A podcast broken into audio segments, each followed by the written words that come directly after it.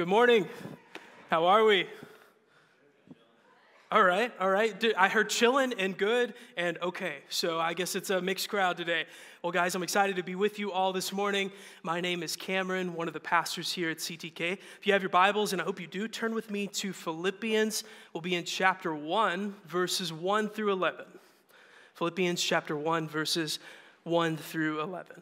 And I'll go ahead and make this uh, admission up at the top here. I've had some uh, wicked sinus drainage over the weekend, and so I'm hoping that my thin voice holds out uh, through, through this. And so uh, bear with me if I sound a little stranger than uh, usual. So, Philippians chapter 1, verses 1 through 11. Like Andrew mentioned, this week we start a new series studying through this book, and we'll spend the next 10 weeks on that. And this week, as I was preparing, I was reminded of uh, when I, when my wife and I, Meredith, moved away from the town that I grew up in. So, grew up in, in Arkansas. When we moved away from the city I grew up in, the city where uh, I went to college, the city where we got married, my grandmother started writing us letters. So once a month, at the beginning of the month, she would send us a letter, and it was always on like those little stationery notepads that like your grandma has, and you're like, where did you get that? Like, do you buy that? Do they just appear? But they always have them like in a drawer. And so she would write us these letters on these little notepads, put them in an envelope, and send them in the mail uh, every single month. And so every month we could count on from her hearing updates about what was going on in their life, and we always called them uh, grandma's wartime letters because they were so short. There wasn't a lot of real estate and prior to the advent of a telephone, uh, back, back when people wanted to communicate with their loved ones when they were away at war, uh, there was kind of an economy of space, right, for how much you could communicate. So it'd be like, so and so got married, so and so died, so and so had a baby, love you. That's it. That's all you got. And so every month we could count on getting some wartime letters from her. And there was a history behind that, and we could see and keep up with and catch up with everything that was unfolding uh, from a distance. And I was reminded this morning, as I studied Philippians this week in this introduction here, uh, that, that Philippians, like most New Testament books, is quite literally a letter just like that written from Paul to a church in Philippi that he knew very well. You see, he had a long history with this church. And we see that start to unfold first in Acts chapter 16.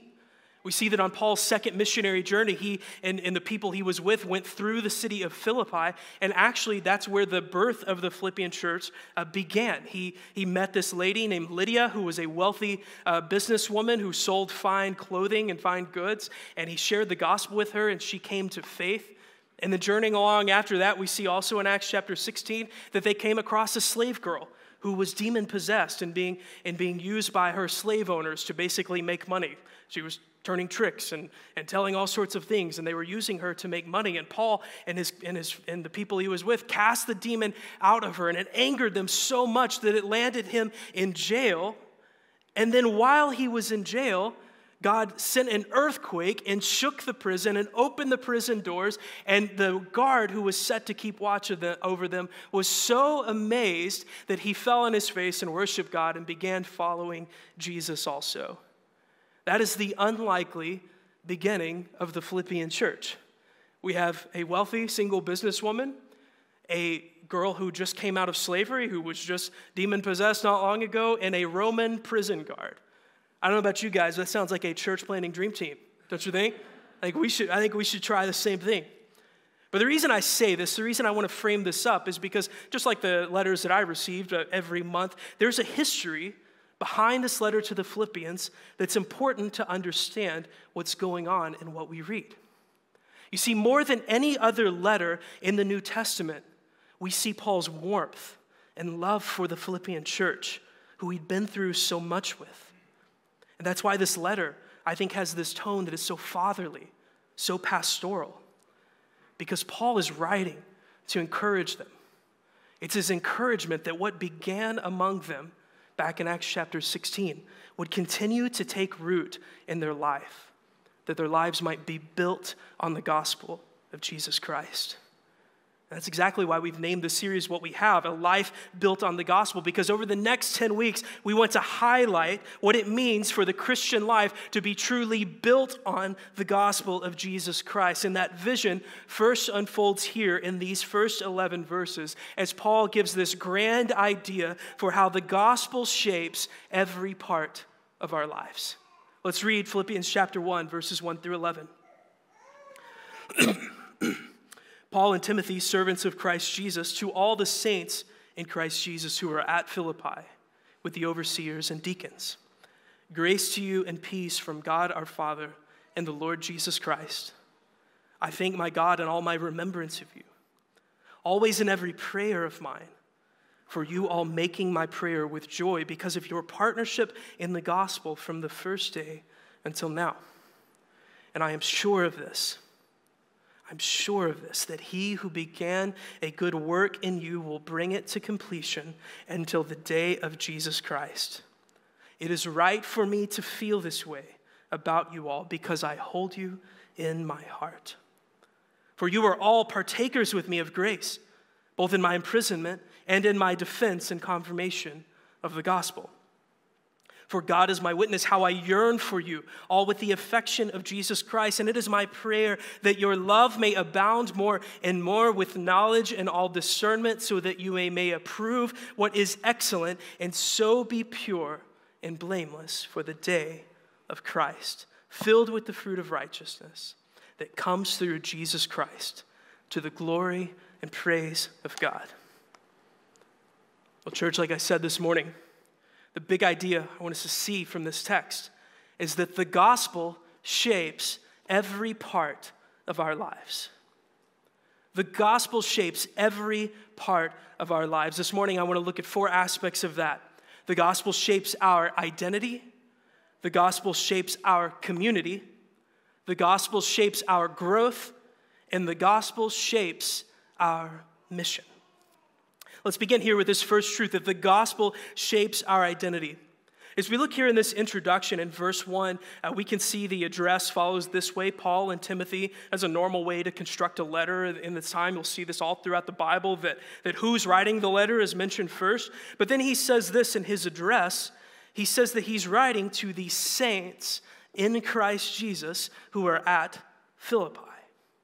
Now, like I said, that's not new to us. In, in fact, this introduction and this language of saints in the church is the same language that we see in, in Ephesians. It's the same that we see in Romans, 1st and 2nd Corinthians, and Colossians. The same kind of, kind of introduction with the same language of saints.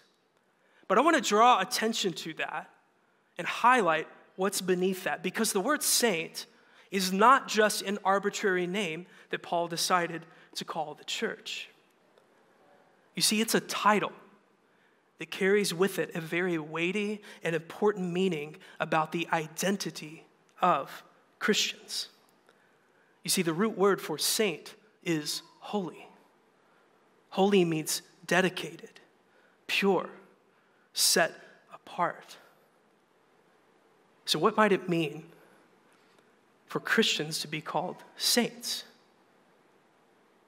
It means that Christians the saints in Christ Jesus are those who are set apart for Christ. And what that means, and what I want us to see, is that that means that the gospel implies a change of identity for us as followers of Jesus. Those who are followers of Jesus have been totally changed. We have been given both a new status and a new calling. We've been given a new status because of what Jesus has accomplished for us on the cross. You see Romans 3:23 says that all of us, every single one of us born in this world, born of Adam are sinners. By our very nature, we are rebels and enemies of God.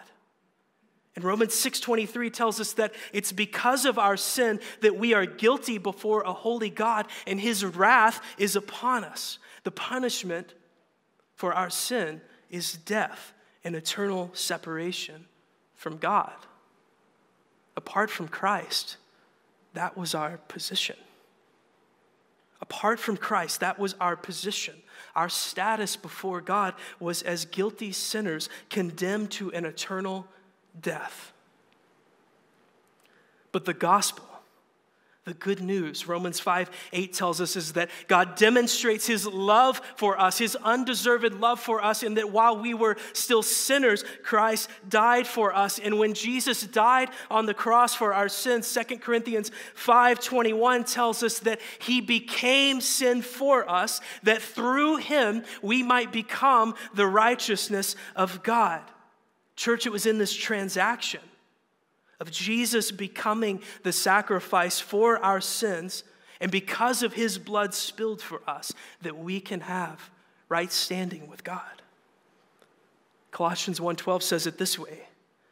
Jesus has qualified us. John 1:12 says that all who believe in Jesus have been given the right to be called sons of God. Jesus has granted us a new position, a new status. In the sight of God, we are no longer rebels and enemies because of the perfect blood of Jesus Christ sacrificed for us on the cross. We are seen as children, pure, holy saints.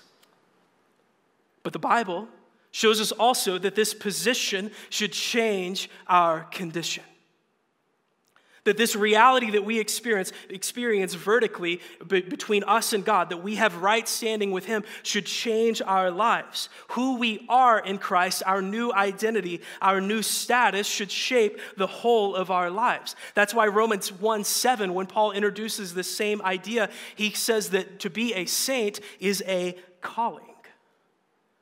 It's not only a new status, but a new calling. To be a saint in Christ Jesus means that we have, yes, received that new status because of what Jesus has done for us, but that we are now called as saints to pursue that identity with the whole of our lives.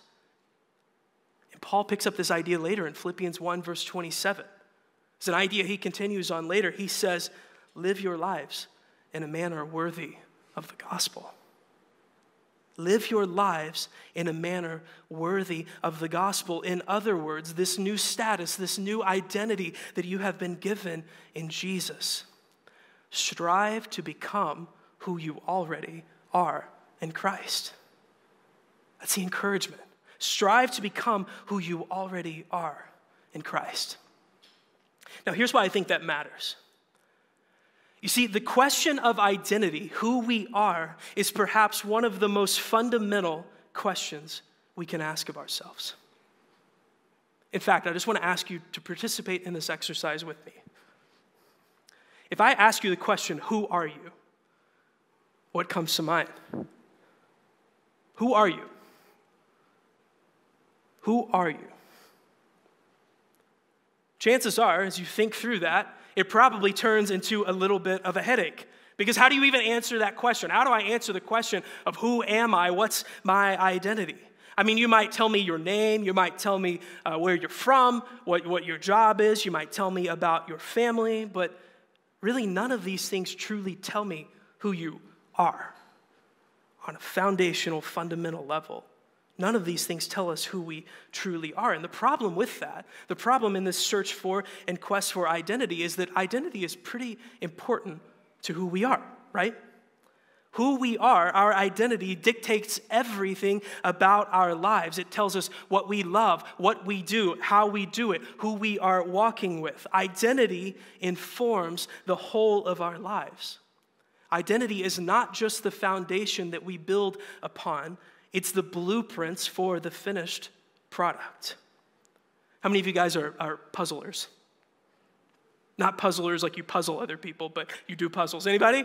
Okay, okay, there we go. I got. Uh, was that really the confusion? Some of you guys were like to hold up your hand. You're like, well, I, I think I puzzle people. I don't, I don't know if that's what he means, though.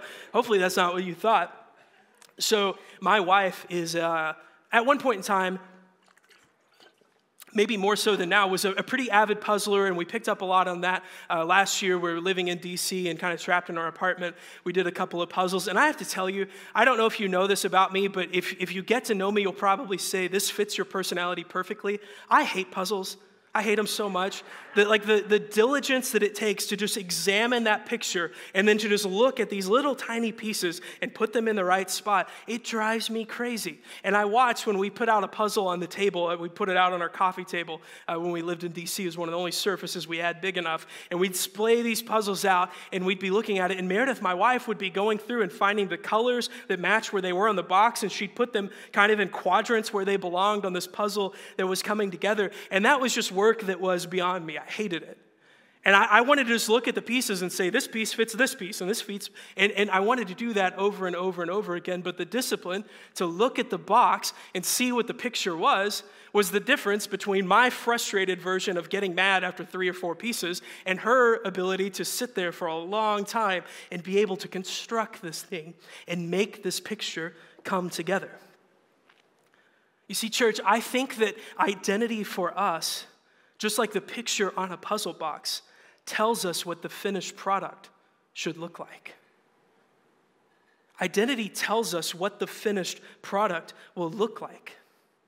We pursue the things that make us into who we believed ourselves to be at our core. So, why is this important or relevant? And why is, this, why is this particularly important in the context in which we live our lives right now? And I'll say this I think if you look out at the world right now, you could say that our world is in, especially in the Western uh, North American context that we are in, our world is in one big collective identity crisis. One big collective identity crisis. In so many avenues of life, people are searching for identity and purpose and meaning, trying to find who they are. Some people try to find it in their careers. They'll be Dave, the really good banker. They'll be, they'll be Kristen, the really good accountant. They'll try to find that in their career. Well, some people try to find it in their families. They search for that meaning and purpose. They, they seek to answer that question, who am I, in their spouse and in their children. Also, at work in our world, some people hope to find that answer, that, that longing, burning desire for who am I in their gender identity. There are more, more genders at work in the world being identified than I could presently, in the time I have allotted here, list. And it, it's representative of how people are searching for this. Some people hope to find it in their sexual expression, some hope to find it in the pronouns that make them feel like who they are. Some hope to find it in their nationality or their ethnicity and their political party. All around us, people, and, and we ourselves often, run this race of seeking an identity that we can build our lives on and answer to the question, Who am I? so that we can make the work of putting the puzzle make sense. But rather than pursuing an identity in this way, the calling of Christians is different. You see, the gospel redefines and reorients this pursuit for us. The gospel doesn't tell us to go searching for who we are, it tells us who we are in Christ, and that is an identity that shapes the whole of our lives. Rather than being in pursuit of identity or collecting bits and pieces, our identity is received from Christ, it is given to us, and the calling of Christians is to build our lives on that gospel truth. So, how do we do that? How do we do that? Well, I think ultimately it's the work of repentance. It's the work of repentance that we go from finding ourselves and our identity in our old self to finding it in Christ. Ephesians 2:24 calls us to put off the old self that's corrupted by sin and to put on the new self, which is being restored to how God created us to be. It's a process of out with the old and in with the new. The gospel shapes our identity by calling us to strive to become who Christ has made us to be. So I want to ask you this question this morning, just a diagnostic question for your life. If you were to take stock right now, I mean, look at your life, what, what controls your affections, what gets your time and money, your resources, your talents. Take stock of all of those things and ask yourself, what identity am I pursuing? Who am I trying to become? Do I even know who I am? And what am I doing to get there? Take that and compare that. Can you honestly, before God, answer the question that I am striving to become who Christ has made me to be? Or are there other things in your life in the way of that? Are you in pursuit of becoming someone else? And if that's the case, what does it look like for you to repent of that? The second truth is this the gospel shapes our community. I think in this introduction, you can really feel the love and, and the thankfulness that Paul has for the Philippian church. He says in verse 3 that he thinks of them and he prays for them often with joy. That they're the kind of friends who bring joy to his life. He says in verse 5 because of your partnership in the gospel. Because of your partnership in the gospel.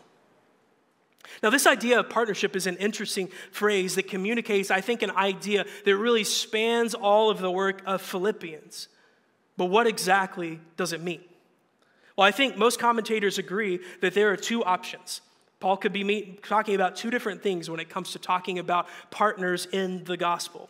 The first option is that he is literally talking about their partnership in the work of advancing the gospel. In other words, Paul might be saying, I'm thankful for the teamwork. I'm glad that you guys are on the same team with me in spreading the gospel.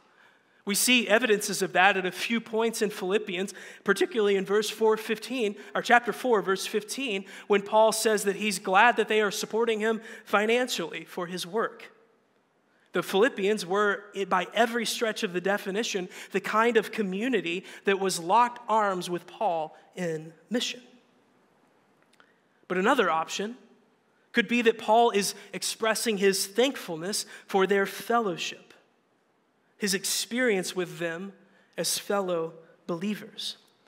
In other words, Paul could be saying that he's thankful for their partnership as companions and friends, people who are like minded with him, who encourage him and compel him as he follows Christ. So, which is it? right? Which, which one is it? What is Paul trying to say when he's thankful for their partnership? What is this idea that unfolds throughout Philippians? And the answer, I believe, that is best supported in this text is that both of these aspects are necessary to explain how Paul feels about the Philippians. He sees them both as teammates along with him, along in the journey of making the gospel advance, but he also sees them as friends that he is joyful to have in his life. They are partners, it says, fellow partakers of grace with him in verse 7. Both of these things, I think, are necessary to explain what Paul means. But, church, I think both of these things are also necessary to explain what gospel community should look like. You see, the gospel shapes our community because it calls us to a people who are alike, both with a common identity and a common mission in our lives, we need community that shares our desires, our ambitions, and our pursuits. We need to be in fellowship with other Christians who have a desire to honor Christ with their life, who are pursuing an identity built on Him. We need people in that same way who are able to challenge us and encourage us and build us up and correct us when necessary. That's what makes the difference between gospel community and some ordinary community.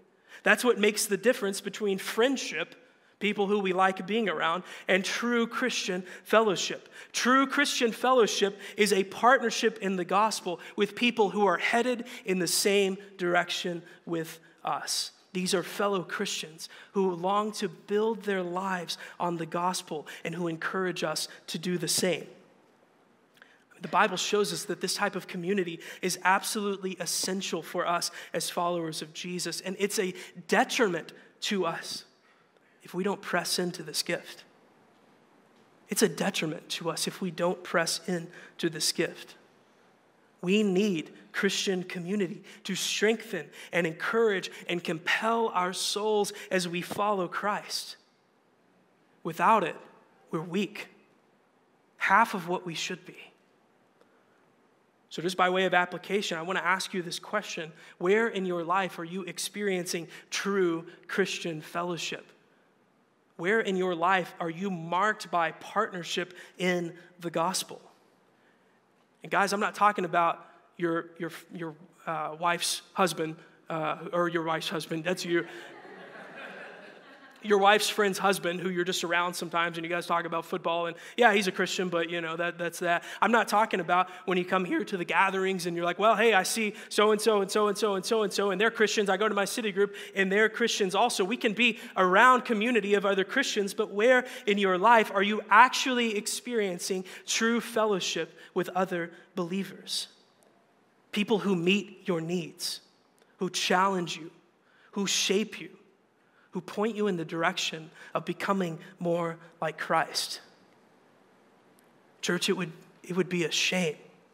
It would be a shame if we found ourselves gathered among these people all the time. We know their names, we know the names of their spouse and their children, we know all about their lives. We have this kind of facade of community. It would be a shame if that were true of us, but we never actually pressed into the gift that God has given us in Christian fellowship. It's my encouragement to you this morning is the gospel shapes that community for you. Your task is to press in. The third truth is this the gospel shapes our growth. The gospel shapes our growth. Read with me in verse 6, it says this And I am sure of this, that he who began a good work in you will bring it to completion at the day of Jesus Christ.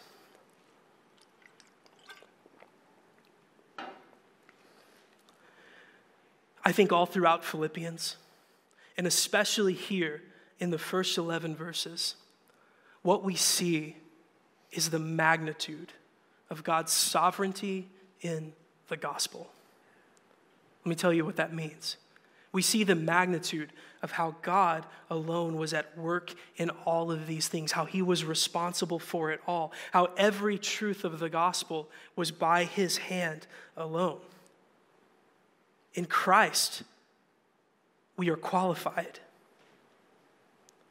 In Christ, we grow. It was Christ who qualified the Philippians to be saints.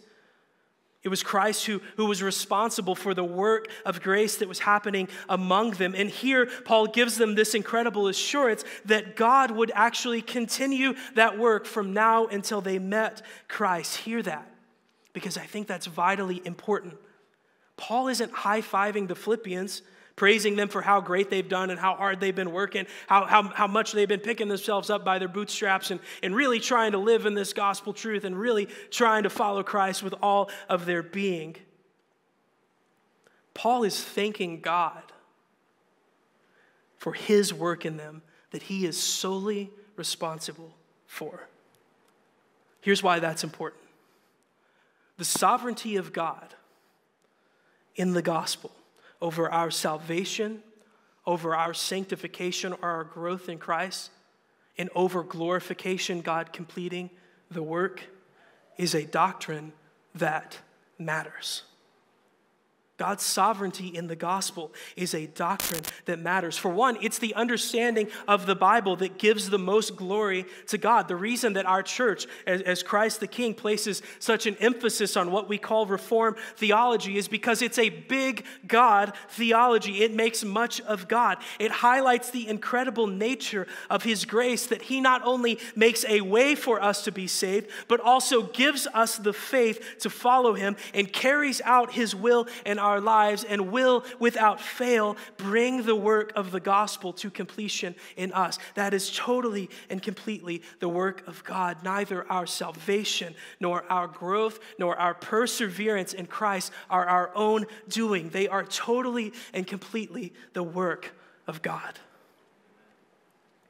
Secondly, building on this reason, the sovereignty of God in the gospel, therefore, is the only basis of our hope and assurance. The sovereignty of God in the gospel is our only basis of hope and assurance. And here's why. Because if, if our hope and our assurance, our growth, our perseverance in Jesus, our continuing to follow after him with our life, if that were totally based on us, our ability, our effort, our responsibility, we would be in trouble. We would be in trouble. We are prone to wonder, prone to sin. Apart from God's work to keep us and hold us in His hand, we would abandon Him tomorrow. No amount of resilience on our part can overcome the t- temptation to turn away from Christ and pursue our sin. But here's the good news everything about our life in Jesus our growth in Him, our perseverance after Him, is not our own doing. It is by the grace and power of God at work in us. And as J. Alec Motyer says, God's work is by definition effective. God's work, by definition, is effective. We are not able to pursue Christ and grow faithfully in Him by our own effort, but God is able to do the work. That's why verse 6 comes as the sweetest assurance to us that He who began that work will carry out that work and He will complete that work by His grace and by His power alone. Church, I want you to hear this no matter where you are coming from this morning, no matter where you are, I hope this is an assurance and a truth that nourishes your soul. God finishes what he starts. God finishes what he starts. Here's what that means that means that we can have confidence this morning that no matter what season we are walking through, no matter what chaos is unfolding in your life or in the world around you, no matter what sin is making wreckage in your life, in your kids' lives, in your marriage, in your friendships, no matter where you've been, no matter where you are, no matter what you fear, and no matter the ugliness that is in our own souls, God is not finished with you. The hope of the gospel is that He is with you and He is working in you, and He, without fail, will finish what He started. Church, that is our confidence this morning that he who began a work in us will bring it to completion on the day of Christ.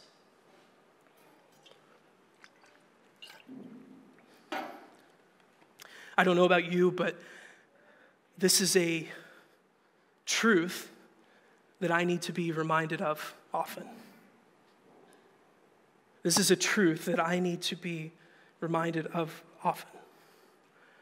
You see, for probably the last decade of my life to give you just a little bit of insight into uh, my life and my heart and how Christ has been working in me and growing and shaping me. For the last decade of my life, I would probably describe myself as a recovering self critic. A recovering self critic. And, and I really believe, just looking at my life, that uh, that will be me until Christ brings me home. That always I'll be working through this temptation to sin, to see my own, like a criticism of myself be debilitating in my life, be debilitating in my ministry, be debilitating in my marriage and in my family. You see, I learned from someone who was close to me, who was a mentor to me, how to criticize myself. I internalized the things that he said about me, the things he said uh, to other people about me, the, the, ways that he subtly undermined my confidence, the ways that he subtly uh, undermined my work, and everything about who I was, I learned from him a pattern of repeating that in my life. And here's what that looks like, just to give you some insight and glimpse into me. If you have ever had a complaint about me, I promise I have lodged that complaint about myself with far worse uh, accusation than you could ever manage of myself. I, I, I see myself through this lens of just honestly self hatred at times in my life. That's a sin that I'm working through in my own heart. And that's why I need the gospel. That's why I need the reassurance and the reminder that God is at work. I need the gospel every day in my life to go to war against me from what's happening in my own souls, the accusations that I launch against myself daily. It reminds me that I am fully loved and fully known and fully accepted by God, even when I don't love and accept myself. It reminds me that even if the worst I believed my, about myself were true, God still sees me. And when He sees me, He doesn't see the rebellious, sinful failure that I know myself to be. He sees the merit of Christ. And He sees that every single day.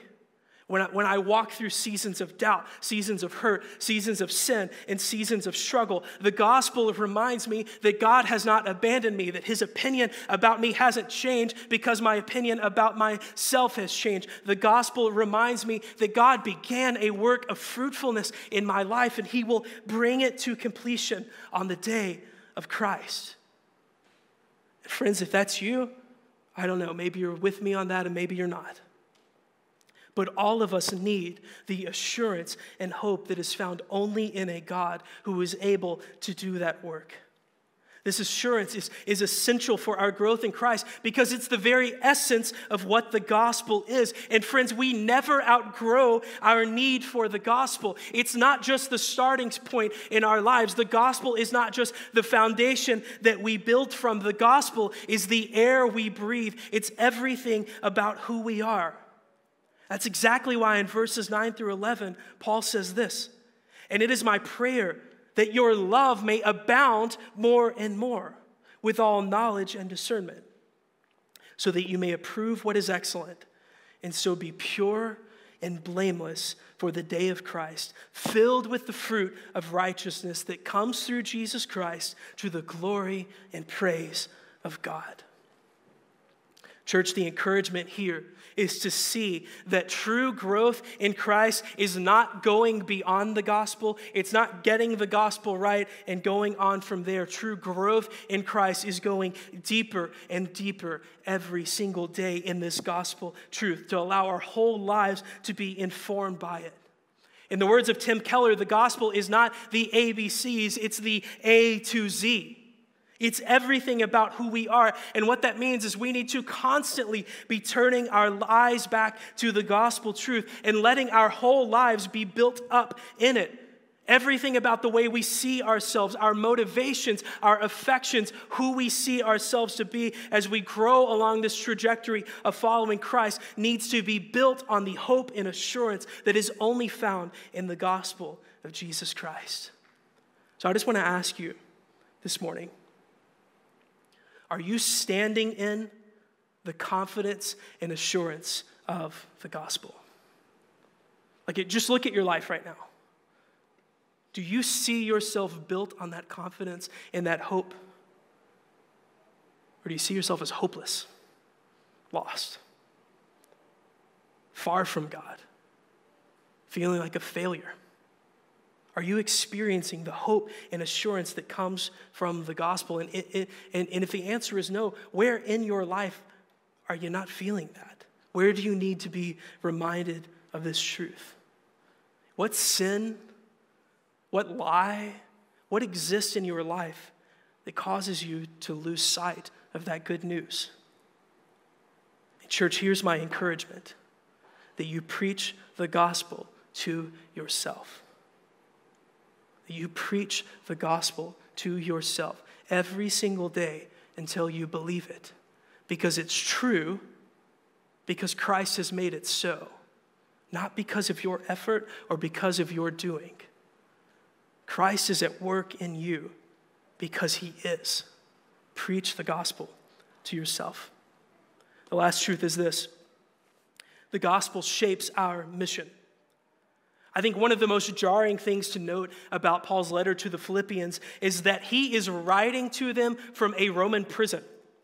Sitting in a prison cell, writing to the church at Philippi. Here is a man who, in his life, if you know the history of Paul, went from being a person who persecuted the church, who killed Christians for their faith, who now proclaims and preaches that very same gospel message that they did. He went from persecuting the church to being persecuted by the state for advancing the gospel. And I think what that means for us is that Paul's life is an example of how the gospel radically reorients us. It gives us a new identity, yes. It gives us a new community, yes. But it also gives us a new purpose, a new mission. The gospel shapes our mission. And the Philippians, their lives reflect that truth. If you look in verse 7, Paul calls them fellow partakers of grace with him, both in his imprisonment and in his defense and confirmation of the gospel. In other words, the Philippians were the people who were with him. They were with him in the mission in seasons of low when the church was being persecuted. They were with him to work to advance the gospel, to defend and proclaim this truth.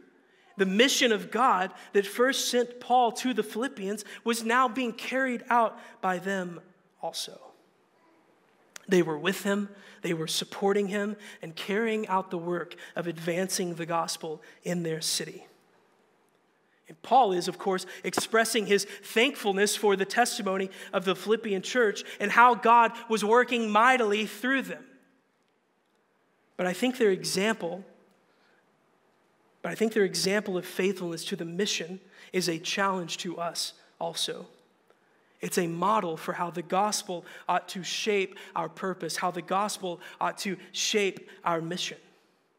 So let me ask you this. If you were to just look at your life, again, I'm asking you to take stock of yourself a lot, but take stock of your life and look at yourself. If someone were to, to write a letter of thankfulness, the way Paul is giving this address, expressing his thankfulness in his life and in the, or in the life of the Philippians, what would they say that you lived for? What would they say you lived for? What would they say that your purpose was? What is the mission that you are serving? Is it the mission of God to advance the gospel and make disciples? Or is there another mission that's, that's taking control of your life? Are you pursuing some other purpose? Friends, I want us to see from this passage that the gospel calls us to a new purpose and a new mission. Our lives ought to reflect that in real and tangible ways. So, what is your life serving? Again, we can sometimes trace the smoke back down to the flames and see the thing that we, we spend our time and has our affection and our energy is often the thing that we worship and pursue. It's the mission that we live for. church, I would call us to see that the gospel calls us to a new purpose. It calls us to make the mission of God our own, to devote our lives to seeing the gospel advance and disciples being made as Christians. That should be the singular devotion of our lives. Everything else in our life, every other aspect and thing that we pursue, is either going to be in service to that or it's going to be in the way of that. So, what in your life is in the way of the gospel mission?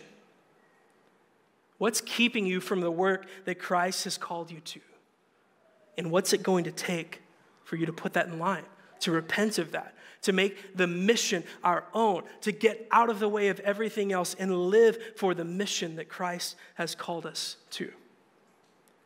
Friends, in conclusion, I'll say this the gospel shapes everything about our lives, but this is a work in progress.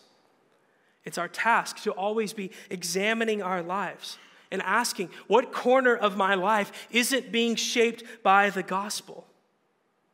And seek God on what it looks like to repent, reorient, and refocus that you might build your life on the gospel. Let's pray.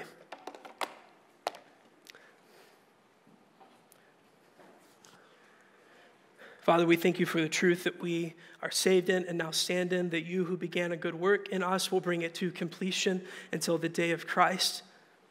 Father, that you love us, you desire to know us. Father, and you are shaping us. Your word says that, that you are shaping and molding us into the image of Christ. And Father, that is your work and your work alone.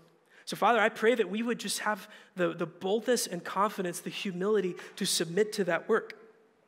Father, I pray that, that you would help us, Father, lead us to what it means to see all of our lives be shaped on the gospel. That we would be a people, as Paul see, says here of the Philippians, who are, who are with one another, who are following the mission and purposes of God, who are, who are firmly planted in the identity that you have given us, and whose life are a glorious reflection of that. Father, we pray, do that work in us.